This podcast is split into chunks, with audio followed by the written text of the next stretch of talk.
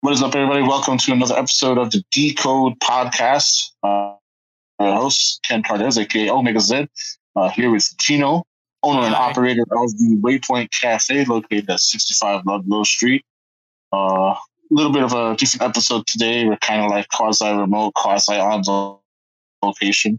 I uh, want to wish a happy Veterans Day to all our veteran listeners who have served or are still serving. Uh, we thank you for your service and we appreciate uh, all that you have done to keep this country safe. Uh, but we have a video game show to talk about, so we're going to talk about some video games while we give thanks to our service members around the world. um, so yeah, I, I was off today, so I stayed home. I, was not off. I am off tomorrow and Saturday and Sunday. so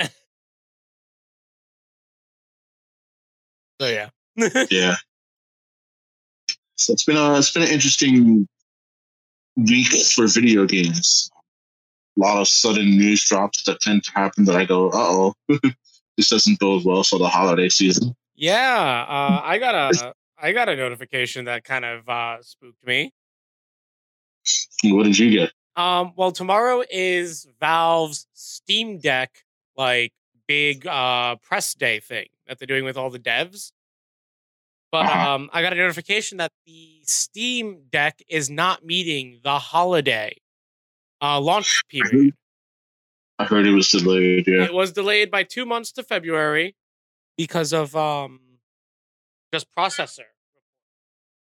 Like they just their their sourcing parts are still having an issue. Another company that just I just saw it today too, talking about it, was um Sony saying that they're ramping down production because they just can't get access to uh parts right now for the PlayStation 5. Yeah. Sony cut its uh, production forecast by exactly 1 million units. They originally predicted that they would uh, target 16 million units of PlayStation 5 sales by March, uh, which now puts it down to 15 million. Uh, so that's uh, this whole like uh, component shortage is causing an issue around a bunch of different systems. Um, it's even affected Nintendo to a degree, even Yep. though they don't have a new console. You know, they've had to slow down production of these Nintendo Switches as well as the Switch OLED. Um, and Oh, then did now you have the uh, did you see the, the the presser about Nintendo? It's like, yes, we're working on a new console that will come out either in the in the next next- 80 years. in the next 80 years. I'm like, wow. That's typical Nintendo for you. Um, I like it. But the, the Steam Deck being pushed back is huge as well. You know, it definitely uh, affects more than just Valve itself. You know, I'm sure publishers that were trying to get their games sold in that system, you know, they have to rethink their numbers now too. So it's a whole, uh, it's a whole big. They don't really have to rethink their numbers because um, all they have to worry about is that Valve has already given them the exact numbers that have been pre-ordered and who's for first wave, second wave, and third wave. Anyone after those three waves is on wait list.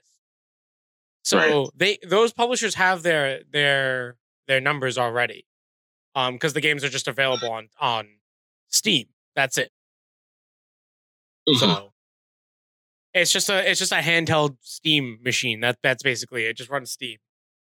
Um, they already have the dev unit, so it's just making sure that the uh the things work fine. That's all. So it's, it's, it's interesting. You know, I'm sure like the holiday season is still somewhat safe to a degree because like it's so I feel like it's more the Eh, into next year is more of what's affected, like the January, February, no, March. no, I think the holiday season is gonna have a squeeze because of uh the trucking shortage, the shortage of uh hands at the docks out in California. Right. Yeah, those are all still factors. Do you think this will affect uh, Microsoft with their um, their Halo Xbox that's dropping next week? No, actually. Um, Microsoft, unlike the other two, have actually moved most. Uh, they have their own supply chain. Uh-huh. Um, for their stuff. So, like when my Xbox shipped, its final assembly is actually here in the United States.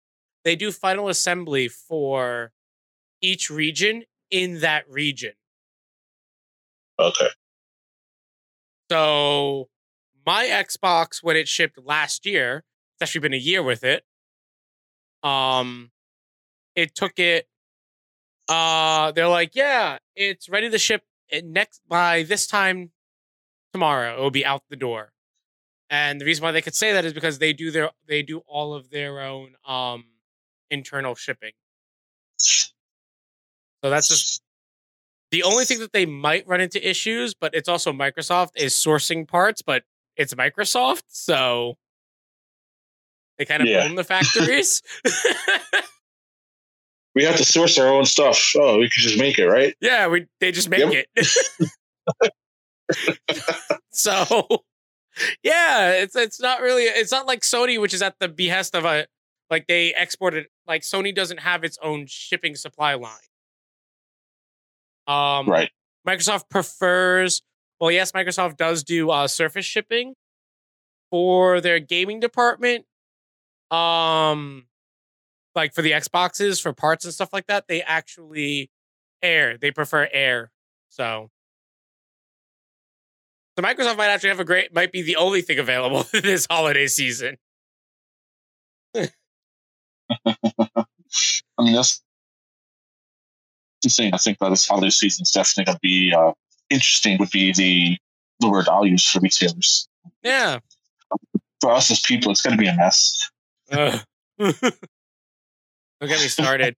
Especially with the new shipping uh, Yeah. guidelines. If you want it, you have to start shipping your stuff like the first week of December to make it in time for Christmas now. Oh wow! Yeah. yeah. So if it's not shipped by December first, then you're just not getting it until next. Well, no, that's not, that's not. So for, I know for USPS, they're saying ship it as soon as you physically can Uh huh. because DeJoy has cut back on everything. So that's why. Right. Yeah. That, that's an issue. Oh. If you want to get your systems, definitely try to do it before the first of December. yeah. Um, there's going to be a few restocks Yeah. now and then, uh, especially as Black Friday approaches. Oh, and the Yeah, thefts have gone up also. Did you hear about what happened out in California at the razor store? An entire truck of Nope. 30 80s and 30 60s, like the whole shipment, just robbed. Like they stole the truck. Oh, you know what's funny? I was wondering what that was about because I, I follow um, the Overkill devs on Instagram. Yeah. The Picture of a truck and the payday guys, and it, it wasn't. And they would. The, the tagline was, "It wasn't me." Yeah. Yeah. That's what they were talking about. Now I get why they did that. I was like, "What are they talking about that?" That's hilarious. yeah. Um, speaking of payday, I'm like super excited for Payday Three. I know it's like two years off. It's so But the fact that, off, but like- it's so good. It's just so good. It's Um, good. I'm about to reacquire Payday 2 on my PlayStation 4 because you can have Payday 2 and all the DLCs, and it's like five bucks. Oh, they I'm always just like, do that. Like this Steam sale, I've bought Payday 2 so many times. Just Yeah, because it's now I can, like, huh? now I can rob down to this John Wick. Yeah. but um, did you see the Activision news today? No, I actually missed out. I heard that they popped up in a few notifications, but I didn't actually like sit down and Okay, so read they what had to issue. It's it's funny that they had to actually issue this apology on Veterans Day. Um, Call of Duty Vanguard uh got them into a little bit of trouble, and uh specifically about the zombies mode. The zombies were found to be Uh-huh. uh burning the uh Quran. What? Yeah. yeah. Burning religious books and stuff like that. Um So Activision issued a complaint saying, "Oh, this we don't know how this got into the game. It should have made it past uh, QA." It's like, what do you mean you didn't know how it got it? it it's your game, right? so yeah, that, that that was that was their kerfuffle today. Just to add on to that uh, pile. I mean, like, I'm a little bit sad, but at the same time, I'm also smiling in glee at the karmic justice that has happened to Activision in this entire year. The past two years? over here, yeah. yeah. EA's over here thriving and doing everything right. Speaking of, um, uh, speaking of companies, Ubisoft also in the news with uh, the employees banding together, demanding better working conditions. Yep. Seems like we're getting so, closer and closer to a general uh, dev. Uh, what's it called? Uh, union. Yep. Which is good. So, eh, which is good, you know, and I love that it's happening in the two companies that have been the most glaring, um, I guess, glaring causes of improper workplace behavior and atmosphere.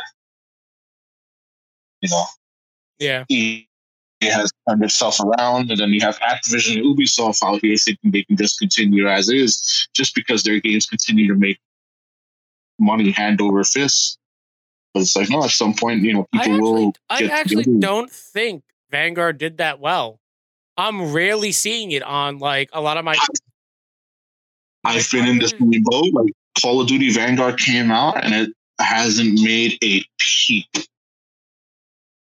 I only saw two of my friends, uh, like two cafe friends, uh, streaming it. Like, I saw Golden Boy for a little bit, but it just reminded yeah. me of World at War. You remember how World at War launched and it was just like this muddy, un, un, like unappealing mess in the multiplayer. Right. It just looked like that, just utter confusion. The game. I haven't seen anything from the game. I did read like a few reviews. So far, everyone has praised the campaign. Mm. But it's a short campaign, like a four to five hour campaign, which is typical of Call of Duty. Um, but I haven't really heard too much good or any type of praise about the multiplayer. And I have friends that are like diehard Call of Duty people, and a lot of them are like, "Yeah, I'm just going to stick to Warzone." Yeah. yeah. Uh, from my understanding, there's um, I, have been watching more and more of Battlefield. Yeah, Battlefield has been getting some uh, rough traction lately too. A lot of the uh, early looks at the games have been saying that uh, it's fun to play, but it's still kind of buggy, still a little bit laggy here and there. Yeah. So I'm hoping they get like really fine tuned. They have some type of like super mega patch by the time it drops. Like this is a one time where it's like, you know, no, you know what? I, I haven't played a battlefield in a very long time. This is one that I want to see do well. Just because like EA has in vehicles though is so nice. You don't have to wait yeah. around for them. You just spawn right in it. I'm like, oh beautiful. I feel like you know EA has been that company that like has been quietly turning itself around, especially with its like its own mission statement and then their commitment to being better people overall. That I'm like, you know what, they deserve like this big W for once. Like I feel like this is the one time I want Battlefield to win over Call of Duty in terms yeah. of sales and everything. Um, but I guess that remains to be seen. You gotta love when those games come out so close to one another. I know. Uh, though, uh, speaking of games that are coming out, since there has been a lot of like early peaks of it, did you play the beta for Elden Ring? I did. I got into the Elden Ring closed network test super late. I thought I didn't get accepted. Like people even got rejection letters, like sorry you didn't make it in. I didn't get anything, so I just assumed I was never going to be able to play this thing. Mm-hmm. And I got it into it uh, the other night, and I was up to like four or five o'clock in the morning. I'm like, hmm, this is really good. So, how do you feel about the donkey that you could ride that has a double jump? So it's a horse, not a donkey. I thought it was um, a donkey. It looked like a donkey to me. It's a horse. Okay. It has a double jump, but it's not just the double jump that it has. There's also like special events that you can find in the world that will it will propel you up into higher parts of the mountain. There's a bigger degree of verticality in this game when you compare it to like the Dark Souls or Bloodborne.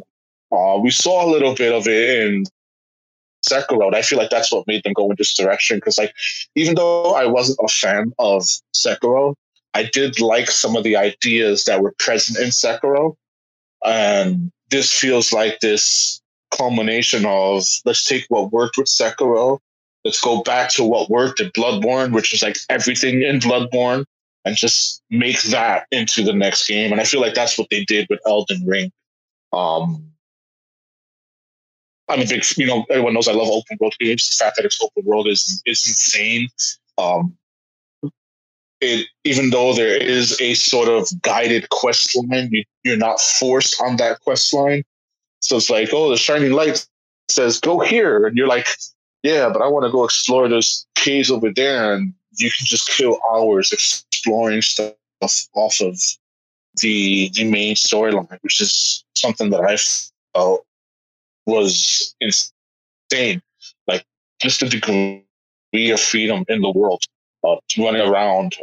Um, I was floored at how much there is to do in the game. Like I haven't had this feeling since like Breath of the Wild or Ghost of Tsushima in yeah. terms of and the scale of how you can explore in this world. Um, do you remember Darksiders 2? How like Darksiders 2 had all these side dungeons and, and on top of the main dungeons that you could do in the game. Oh, you mean how I just paid attention just to the side quests and forgot to actually do the main quests because they were more fun? Yeah. so Elden Ring has a lot of that too. I'm just waiting for the what I refer to as the Xzibit dungeon, which is where they put the dungeon inside a dungeon so you can dungeon while you dungeon. Yep. Um, that happened in Darksiders too. There was one this one big dungeon and there's this secret room, and then if you find it, it reveals like this other hidden pathway, and it literally leads into a completely second dungeon. And I was like, "There's a dungeon within the dungeon. This is cool," and I want to find that in Elden Ring. And I remember one time I was like, "Hmm, there's this cave on the side of this mountain over here. Can I go in it?" And sure enough, I went into the cave, and I'm like, "Where does this cave lead?" Oh, it leads to this dungeon. Cool. And then I went through the dungeon, and ironically enough, I had found like a side entrance into this dungeon, not the actual main entrance to the dungeon. It led me back to like this other area where the main castle is. And I was like, this game is big. Holy crap, Elden Ring is going to be big. I know, I know. Um, I didn't like.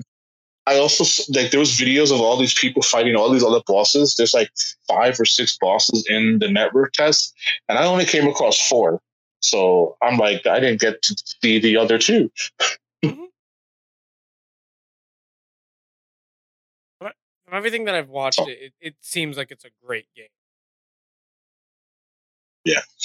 Um, one of the other things that I also love about it is uh, how stealth actually plays uh, a component in this game, and it, it gave me that feeling of like Metal Gear Solid: The Phantom Pain type stuff, where like mm. you can just approach any camps in any way that you want.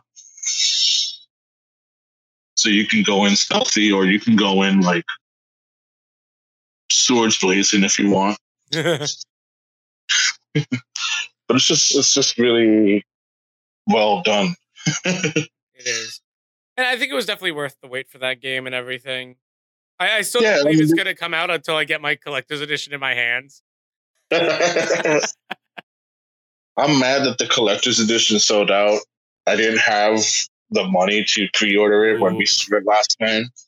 And then when I went to look at it yesterday, it was sold out everywhere. And I'm just like, okay, gonna have to look out and see when it comes into actual stores and see which GameStop has like that extra yeah copy of the collector's edition. You know what? Um, I know that you mentioned it in our group chat. Uh, could we give a demo? Uh, like the game of the year um, but there, there, there was a uh, there was a talk recently that I got kind of pulled into, um, by Gene at Washington Post, saying that he his personal game of the year is uh, Forza Horizon, uh, the new one, five. Right. And he knows that it won't win because everyone just looks at it as a simulation. But he says it hits all the aspects of gaming for his tick, like all the social aspects, all just the, you know, if you just want to go do your own thing or if you don't. Right.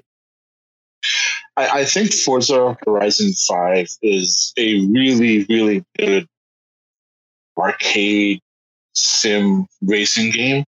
It's probably the best of uh, its, its genre. It is. Especially with, uh, especially if you have it on the higher end models, you know, if you're on a PC or if you have it for the uh, the Xbox Series X. Uh, you can also play it. You can also play it in browser on your phone. Yes, it's it's it's it's absolutely insane. so I think uh, I think by those aspects, um, it's just a really spectacular game.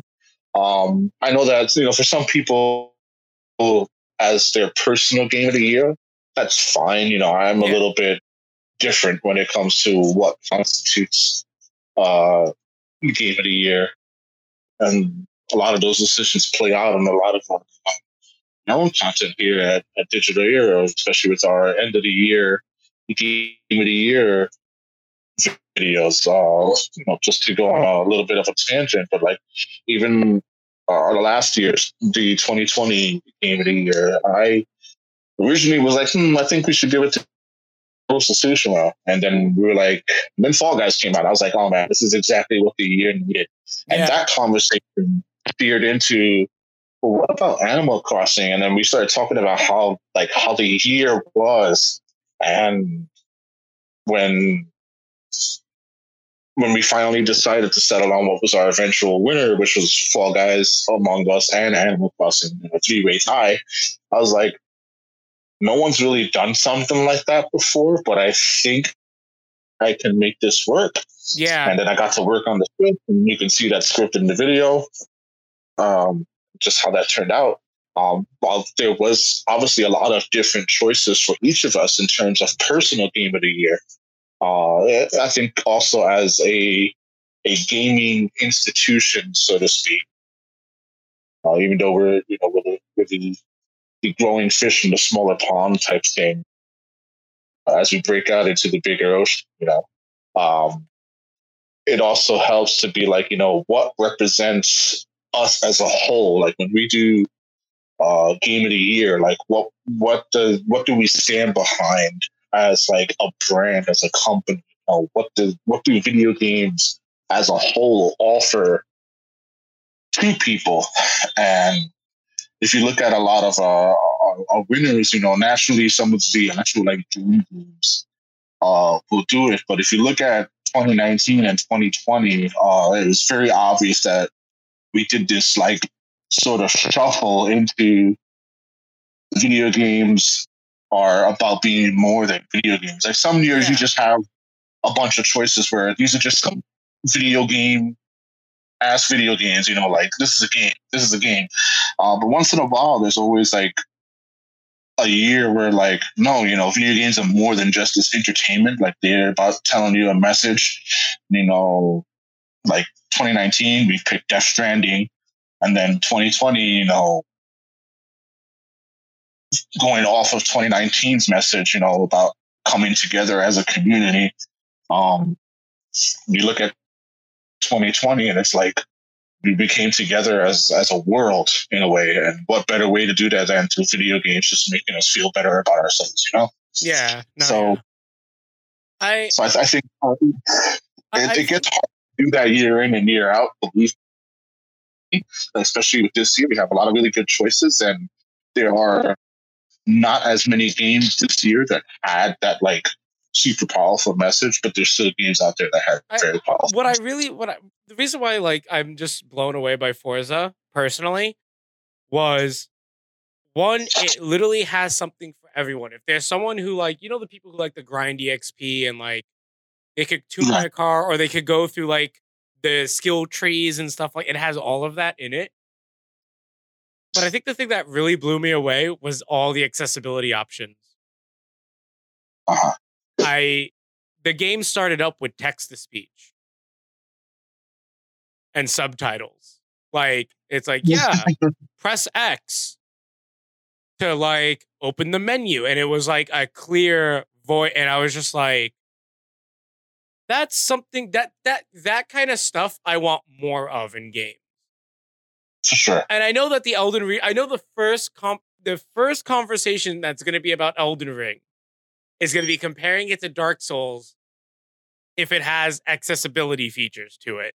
And it's like, oh, it's not a true like game. And then someone mentioned to me like Dark Souls sold like as a franchise, I think 30 million copies Mhm. Between all three games. So it's like it's not really that niche of a game that you really think about it. No. It should Oh, have they're popular. accessibility options, in my opinion.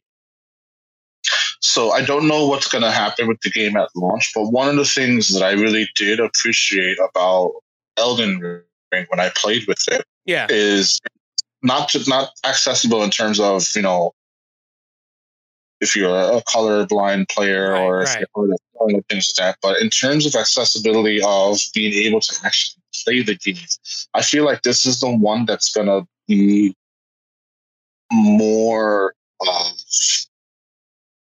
you know accessible to like the general gaming public, like because it allows you to really be creative in how you approach all the combat situations. Like the other games, very much where you have to play it this way or else.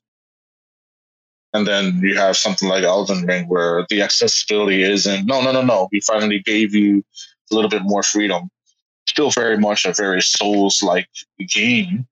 Um, but the fact that like you can be stealthy and take down encampments one by one, you know, individual enemy after individual enemy.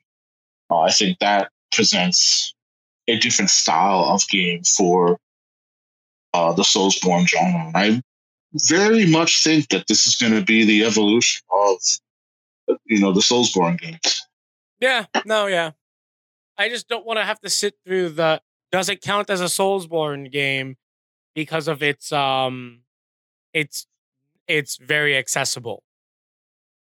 I, I feel like it does. You know, gaming is So all I know about. you and I will agree with it. Everyone else feels like Dark Souls games have to be this extremely difficult, get good type of game. And I'm like, no, it doesn't have to be that way. Secondly,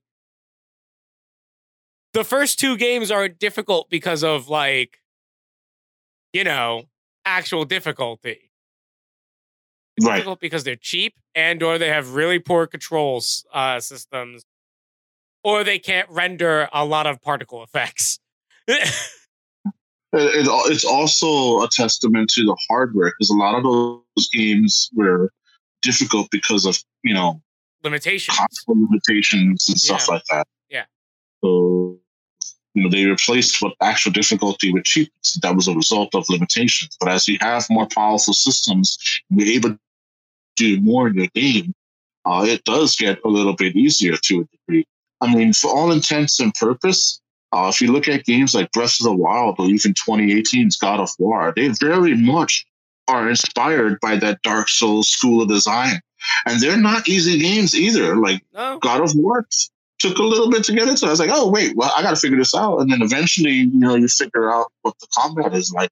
Uh, the same thing in you know Breath of the Wild. Look at all the speedruns. How these players have come up with so many different ingenious ways to combat uh, the enemies in that game.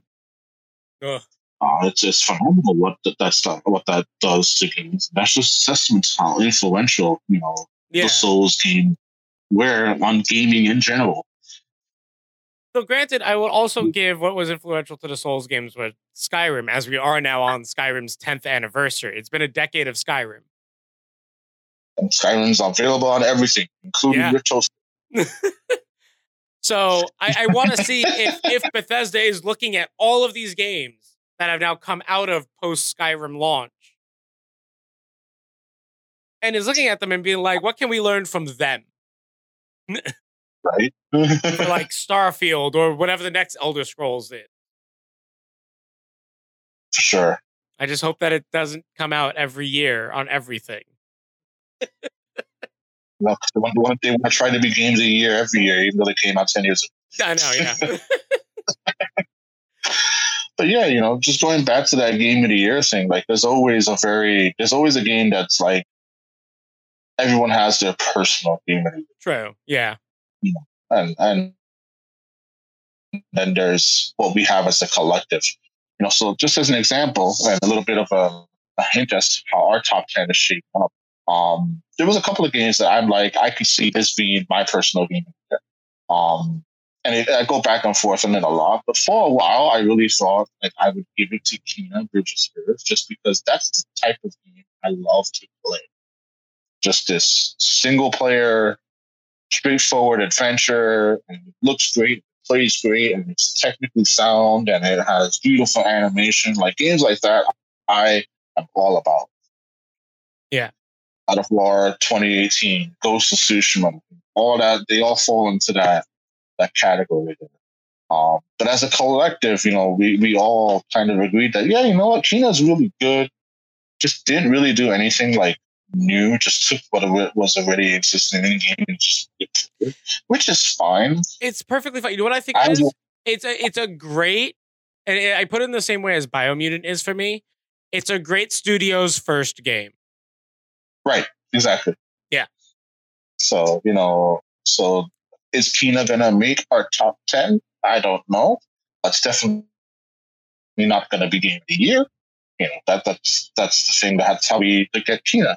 But then, you know, we look at other single player games that may not be as technically sound, but they still play well and then they deliver a message. And then you start thinking of games like that, like Life is Strange, um, True Colors, which uh, Neil Ivan has started on his playthrough every Wednesday. Uh, you look at something like Psychonauts 2 that I played through uh, on my times over here at Digital Switch. And those are the type of games that you start putting into that conversation of, you know, top 10 of 2021 or top five or whatever it may be for people. Um, but that's the kind of thing that we look at, you know, especially here. at, like for me right now. I, I for my personal, it might be a toss up between Metroid Dread and when I get it, uh Shin Megami Tensei 5. for sure. Like I know, I know, my dread is RJ's favorite game. of the year, So, yeah. I mean, Metroid Dread's a great game. um, It's a great game. no, it's a fantastic game. So it's it's it's a. I love when a game, when especially with a company like Nintendo, when they come out with a game, they're like, yeah, this is the reason why we're good at this. See, I agree with that, but then some of their franchise suffer with it, and I'm just gonna go talk about Pokemon for a little bit. I'm sorry. Because we got some Pokemon news out of this week. with Shining Diamond, Brilliant Pearl coming out very soon. Um, it has been found out someone got the game early, dumped Yep. the ROM file, and found that the game is exactly the same. It's on the same thing in the cart. There's only just a line of code that changes which version you have. Yep. That's not good. and no, it's good. and this makes me also worried for uh, the Arceus game coming out next year. Um, we've also gotten word that that game's actually not an open world game. It's closer to a hub world game like uh, Monster Hunter is, like Monster Hunter Rise. And there's nothing wrong with that. It's just I'm tired of this argument that oh, an open world uh, with Pokemon living in the world and everything is physically impossible on Nintendo hardware. That argument has to be thrown out because look at Breath of the Wild. Everything loads there. Every monster loads there. Um even all the little shrines load there. They're just not on the map. They're actually in a map below the map. Um and wherever you stand just teleports you to the right XY lo- XYZ location. So it- it's just am I gonna get the Pokemon games? I'll probably buy them used, just like I did for Sword and Shield. Um, just so I can have them because those are the one sets of games that I keep in my collection. Like that's one thing that's like, yeah, I like to have these in my collection. But Sure. I'm just I, I really do hope that that's a franchise that does get like this new Nintendo hard look at, in my opinion. Breath of the Wild went through it, Metroid went through it, Animal Crossing went through it. Uh even Mario went through this.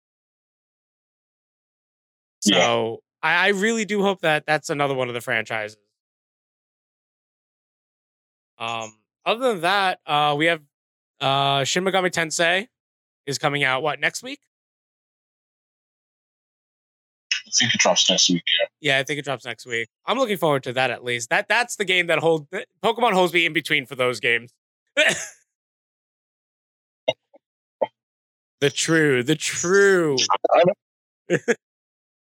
the true. I'm excited about the uh, the new DLC that just dropped for Hot Wheels Unleashed. We have Yes. the, um, the Batman and Friends, the DC supervillain uh, expansion just dropped uh, over in Hot Wheels Unleashed. Now you get to try your luck and get cars based on Bane, Cheetah, Wonder Woman, Deathstroke. I want to try it. This season, the event or the DLC is available from now until January. So you got like a couple of months to try to get all these cars. Uh, definitely cars there? There's too many. Just like how there are too many uh, Hot Wheels cars. Exactly. Um, but it's cool. It's my way of collecting Hot Wheels without having to actually buy the physical Hot Wheels cars. Um, which is funny enough. I've always wanted to collect like the actual Hot Wheels cars, but they come out with too many sets. I'm like, I don't know. Like, maybe I should just collect like the specialty ones when they come out. It's hard because then you get. Which like- one to collect? I know, I get that, I get that. That's a very difficult hobby to get into. Um, mainly because I, I know people who are in it. Some people try to get every version of the car, like their car that they drive, Right? and that's just absurd in my opinion because it's just like, oh my god, you're searching for these cars and stuff like that. Um, there are people who do just like the specialty cars, but the issue with those, they only make a certain amount for the year, and then Yep. that's it. So it's like, ooh, It just takes me back to my retail days when I used used to see like a lot of these families come in and buy Hot Wheels by the handful. Like they would grab my entire rack, and I'm like, "What am I missing here?" And it turns out that some of these Hot Wheels actually wind up being worth money. You know, you buy a Hot Wheels in the store. I don't know what they cost now, but back then, uh, the individual cars were like 99 cents. Yeah. These are cars that you could buy, and then some of them wound up being worth 10 to 15 bucks. So you're buying this car for like a dollar and making like a 13 $14 on a resale market because There's it's hard to find 99 it. cents for one market. car, actually. Oh, that's amazing. so I always wondered, like, you know, what was going on? What was I missing when it came when I was just a lowly wee associate? I got into, you know, upper management at, at you know, back when I worked for Toys R Us. Uh, that's when I was like, I discovered like the collectors market. You know, at that time, I also that's how I got into like the card games and stuff while working there. That's when I really discovered like what the collectors market was like. And scalpers are even on this. What, what the heck? Nah, I've, I've, I've been, I've been hooked. I've been hooked ever since. I mean, like, I, scalpers are going to scalp. I know. That's that's just you know that's the uh, that's the unfortunate nature of a lot of these, uh, especially when it's like big ticket items. Um, yeah. But you know, people want to say that I have this like rare thing. You know, True. it's, it's a it's a it's a thing of pride, I guess, for some people. I'm just like, I got this because I really like this character. Oh, you know, it's worth X amount of dollars. Oh, cool. Cool. Never was- bothered was- me. Yeah, it was. It was. It's always secondary to me. Um, yeah, especially for me. Like I, I'm just like I would love to own other things, but like I'm just when I was younger and more stupid with my money, basically, I was just like, I'm gonna buy all these things. And then after a while I was just like, you know, I'm just gonna be particular. I don't need one. I'm gonna get this character and this character and this series, you know. Because yeah. I like it. And now I've like I've stopped even doing like that. I'm just now like, oh, I I like this really obscure thing that will never have merch. Let me go commission someone to make it for me. I mean, eventually things are gonna have. Yeah. Things are gonna have like some type of merchandise available. Like Fall Guys went crazy long without having actual official branded merchandise. You know, you had a lot of people making their own plushies, and then they partnered. Then they got bought by I just Epic. Want a giant bean suit. There's there's official Fall Guys merchandise. I know, but I just want like um, an actual like bean suit, like the Fall yeah, Guys suit. Look at the Amiibo craze and the Amiibos first. How insane was that? But what do you mean? How they still are insane? Actually, it's not. People don't know where to, shop. I think the also the other thing that uh, people forget is certain parts of the country we have access to multiple venues of this type of stuff. Yeah. have Nintendo. We have Nintendo NYC, which they frequently restock. So, yeah, if you're looking for a particular rare amiibo, chances are it's sitting on a shelf right now at Nintendo NYC. Yep. I know I made a killing because uh, back when Splatoon dropped and they had that three pack, uh, that three pack was going for like a hundred bucks, and it was like thirty bucks at the Nintendo store. So I was like, let me buy a few of these, and I'll just flip them before people find out. And that's what happens.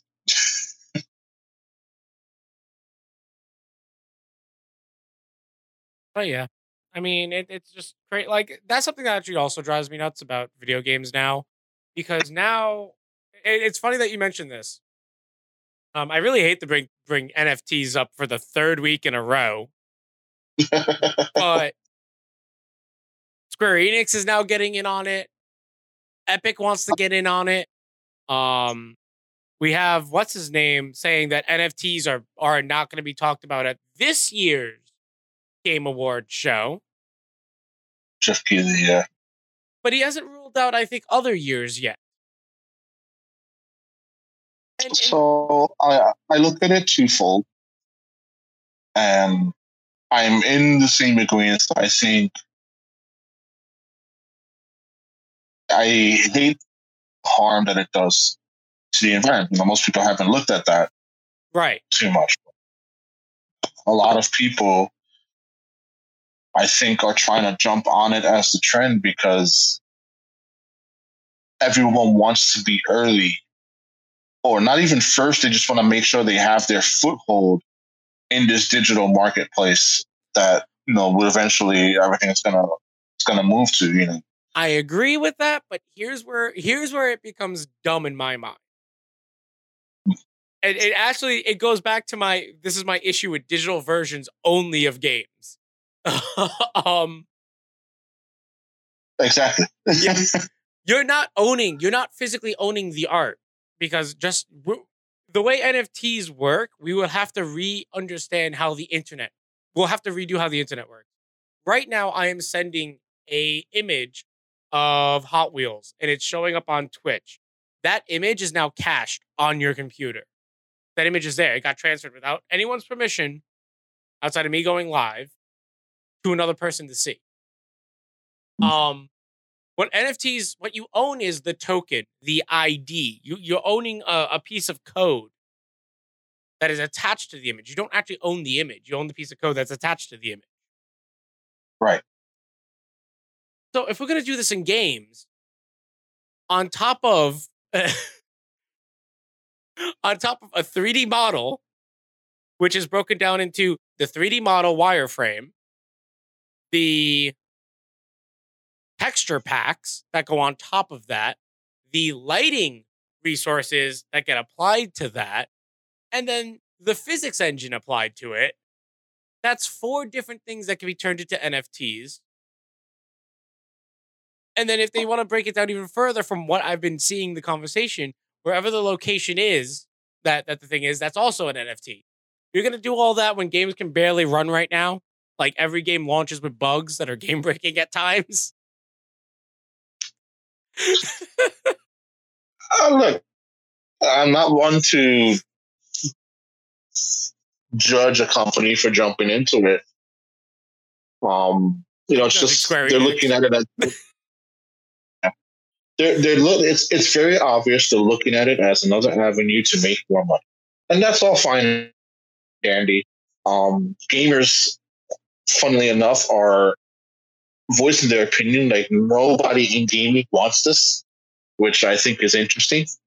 Um, considering that game, because this is just this is literally gacha with extra steps. You realize that. and there's nothing more that we hate is than microtransactions. Let's be honest. But you know, the, the, the proof is out there that they still make their money on microtransactions anyway. So if people legitimate, if the gaming community legitimately wants to do away with microtransactions, stop buying them. Well, no, stop. yes, I agree with you. but there are two types of microtransactions. There are skins, which I don't really have an issue with.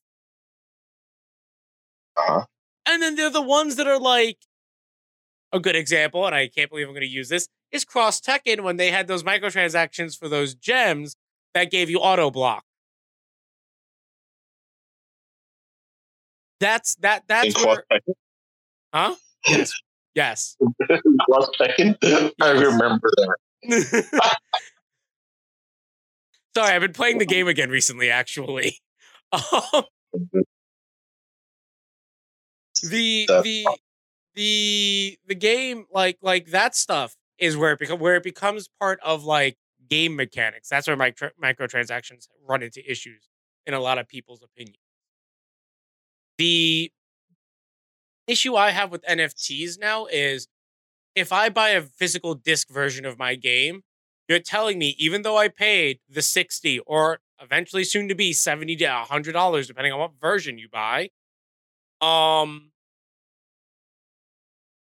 you're telling me that a part of the game I don't own. Period. Yep. That bothers me. Why am I paying so then? Why am I paying upwards to close to a hundred bucks? And then you just turn around and tell me I don't own it if it's a physical item now. I think that's where everyone that that's where everyone's now starting to have the the issue. Right. Um, and it's just it's just funny to me because like we had the Discord fiasco where Discord kind of hinted at it, and everyone started uh canceling their um. Pardon me. Everyone started canceling their uh, nitro, and then all of a sudden, Discord started handing out free nitros like to everyone. so, yeah. Ah. Yeah. I mean, at the end of the day, you know, what's going to speak is whether or not people buy into it. Um, so I'm sure it's something that they'll try, and if it doesn't work out, they'll just move away from it. Yeah. Or you know, try and it winds up being successful, and then you know, you just got to deal with it. You know, it's just um, money. It just sounds like money laundering with extra steps. That's just my thing. Like it really feels like a payday three heist. I mean, essentially, that's what it is, not because there's no regulation. Well, now there's no serious regulation. I mean, not based on cryptocurrency. Yeah. Um, but it just it took them fighting tooth and nail against it before they were like, oh, well, maybe we should work towards trying to figure out a way to embrace this. Um, and I think that's what's going to happen, especially with uh, the NFT market in gaming. You know, when it comes to owning exclusive digital art, If But that you makes own the art. You you, you just own the You own the code. you own the yeah. token that's attached to the art. That that's the crazy part. Like a lot of people seem to misunderstand, and this is what I'm worried about these uh, gaming companies because it really feels like a bunch of people in boardrooms who don't actually understand. It's like, no, we're not even sell- selling anything. I think the only company that would probably understand it is Activision because they're that greedy to actually understand. Wait, we could sell people things and not actually sell them anything. Yeah. It's, right now, the market is basically payday three with legal. Yeah. for me. Yeah. Oh man, are we are we down for some payday streams at some point? yeah, I'm down for it. I'm down for it. Actually, I like Payday. Payday's a great game. It is great. I'm about to rebuy. it. I seriously am. Yeah. Um. Yeah, interesting. Uh, we segued into like everything. I, I just found that Yeah, like, how, how in one conversation we hit like 30 topics. That was great. We went from talking about game of the year things to NFTs. At some point, do you think an NFT will be a game of the year if it's interactive? Oh God. See now this raises now see we're gonna have the, the conversation like that we had back in the PS3 era. Do games count as art? And can a piece of art be game of the year? And to that, It yes, comes- it can. Yes, it can. Cat. It can. Death Stranding is a great example of that. right? Death Stranding is a Stanley Kubrick game. There's a reason why we do the game of the year for 2019. Yeah. I, I'm not wrong though. it is a Oh, Stanley. Kubrick like game. But yeah, it's it's it's interesting. I, the company that I'm happy has said that we're not doing anything blockchain related is is Valve. Um, Right. because that could get that could get abusive very quickly, especially with how we all make the joke that Valve makes money off of hats. right? And then now you have NFT. the Steam trading cards, hats and TF2, Dota 2 skins, CS:GO box. They are they have an issue with CS:GO boxes and knives, and a whole like match fixing scandal. right? Can, can we not? Yeah, I'm, I'm just glad that Valve is just like, yeah, no, we're not doing with this. we deal with this mm. enough. I, I think as regulation for it gets better, it'll probably become more widely accepted. But right now, it's just a me- it's I just a mess. rather I would rather it not be. If the blockchain stuff did something for betterment of humanity, sure. Um, it just like the whole back end stuff. It you're just crunching numbers for no reason. That, that that's the thing. You're not even you're not even using all that processing power for the betterment of humanity. You're you, you're literally burning physical cash for digital money that doesn't exist yet, but is going to demand to be exist. Oh my god, this is 1920s all over again. This is literally the stock market all over again. yep. Oh my god. Change the more they say the same. Like if it was for protein folding, cool. If it was giving your computer cycles the quantum computing so we could actually figure out an FTL, cool. No, we're just gonna make we're, we're just gonna money launder with with the Batman Beyond currency. So what was Batman Beyond's currency? Creds. They it was a digital currency called credits. Remember? And Oh they my were God, cred cards that you tapped or inserted. yeah. Now we get digital stocks. Oh my god. Oh. God. No. schway. We should bring that word back. That's very schway of you. This game feels very Oh schway. Please don't. No. I can't deal with y'all. You know what's funny? You you know, talk about the DLC thing, the microtransaction. I was looking at the uh Forza Horizon 5. How much did Microsoft pay to get that Pokemon skin in the game? I don't know. I, I wanted. I'm sitting here. I'm like, I'm going through. It says Pokemon. I'm like, that that can't that can't be real. Then it loads up. I'm like, no, that it, that's an actual Nintendo skin. It has Nintendo seal on it. How did you get Yep. that? I'm sure it's probably because of partnership stuff. Probably. You know, Nintendo and Microsoft have been very buddy buddy. Yes, So wait, has to be on the Switch, man. Still waiting for that. I'm waiting for the Switch to. I, it would not surprise me if the reason why the OLED was released is because Microsoft approached Nintendo and said, "Can we help you develop your set your next console?" That would not surprise me. Or at least the X Cloud, right? Yeah. Yeah, Who knows? The future of gaming is weird. it is. It's weird. It's it's it's weird and exciting when like I'm buying a race wheel again and like peripherals I gave up from XP. like sim racing has come back. Flight Yeah. simulator has come back. X input has is now the standard again. I'm just like so Microsoft has realized like actually let's just make everything accessible. so yeah. Ah, Be like that. Be like Anyways, I think that's that's going to do it for today's episode of Geek Code Podcast. Uh, do stick around after the show. We have RJ and Joel coming on with some more Ace Attorney. So definitely stick around for some glorious, glorious gameplay from our dynamic duo of Justice after the show. Um, I had to say something. I know because there's Batman on the screen. Very schway. Schway.